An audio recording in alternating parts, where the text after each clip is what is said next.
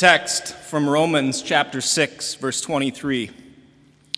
For the wages of sin is death, but the gift of God is eternal life in Christ Jesus our Lord. So far, the word. Be seated, please. In the name of Jesus, you who are not in your wages, but are in the gift of God in Christ Jesus.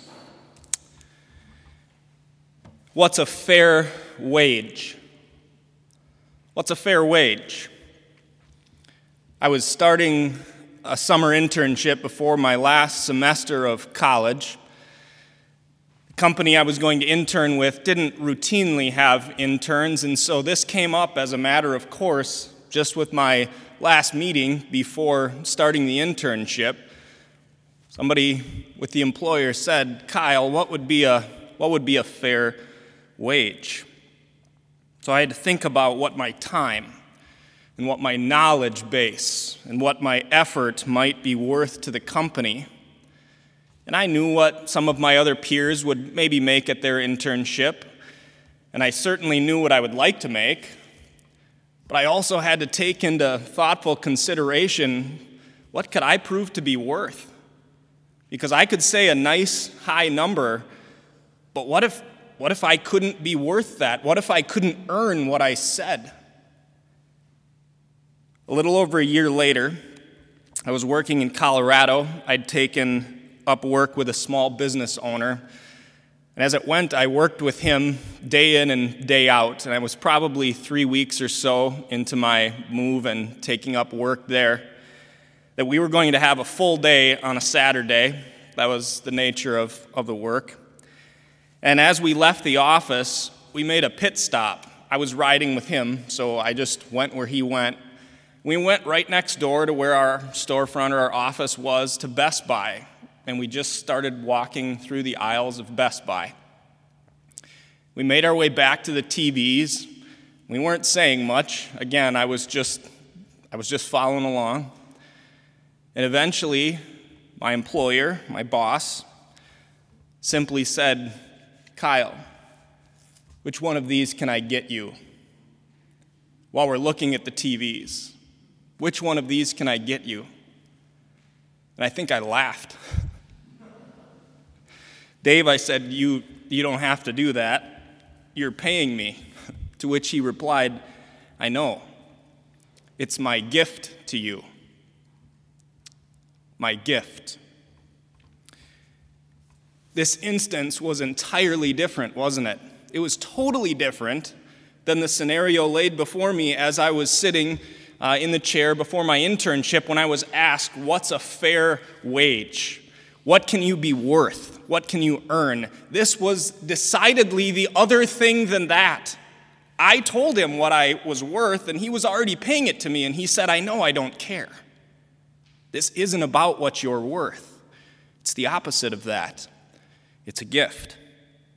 And a gift is only a gift if it is not earned, if it is not deserved, and yet it is given anyway. You might say this is the twofold economy that God lays out in the scriptures wage, what is earned, what is deserved, what is rightful, and gift, that which is not earned, that which is undeserved, and yet given. Paul lays it out just this simply. You could call this Bible Economy 101 if you want it. The wage for sin is death, but the gift from God is life. Now, death might seem like a pretty rough wage to be assigned or allocated to you and to me. Maybe we wouldn't say we're worth a million a year, but perhaps we would likely not say, oh, I know exactly what I'm worth death. But in God's economy, we're not trying to prove our worth to an employer. We're not looking at ourselves and saying, Can I be worth something, my efforts, my endeavor to this employer? We're not trying to um, show our worth to a customer. It's God's bar that must be met in this economy. It's God's standard. Jesus boils it down to love. He says, Love me. Love God above all other things. Love your neighbor just like you love yourself. And anything short of this standard is not just disappointing to God, it's deadly. It has a wage, and it's death. Our love of conveniences, of our creature comforts over and above God and what He requires of our honor and our love.